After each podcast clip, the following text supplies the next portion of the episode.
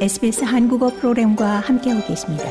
sbs.com.au/korean에서 더욱 흥미로운 이야기들을 만나보세요.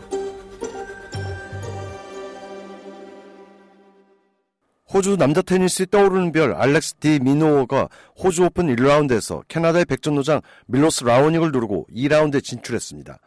세계 랭킹 10위인 디 미노어는 첫 세트를 6대 7로 빼앗겼지만 2세트부터 급격한 체력 저하 현상을 보인 라오닉을 압도해 2세트를 6대 3으로 따내고 3세트에서도 2대 0으로 앞서던 가운데 라오닉의 기권으로 승리를 챙겼습니다. 승리를 거둔 디 미노어는 채널 라인과의 인터뷰에서 경기 결과에 만족한다고 말했습니다. Keep going. I mean, uh, it's uh, pretty simple. Nothing changes. Uh, I've I've ticked a milestone, but uh, I still want to get better. 팀 미노어는 지금 이대로 계속 나아갈 것이다면서 획기적 단계에 도달했지만 더욱 노력하고 더욱 기량을 향상해서 더욱 좋은 결과를 거두겠다고 말했습니다. 디 미노어는 2라운드에서 이탈리아의 마테오 아르날디와 맞붙습니다. 디 미노어는 앞서 퍼스에서 거행된 유나이티드 컵에서 세계 랭킹 1위 노박 조코비치를 꺾어 파란을 일으킨 바 있습니다.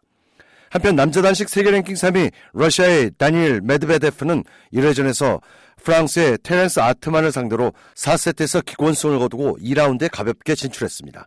또한 지난해 대회 준우승자인 그리스의 스테파노스 치치파스는 lucky loser로 본선에 오른 벨기에의 지주 베리스를 3대1로 물리치고 2회전에 진출했습니다.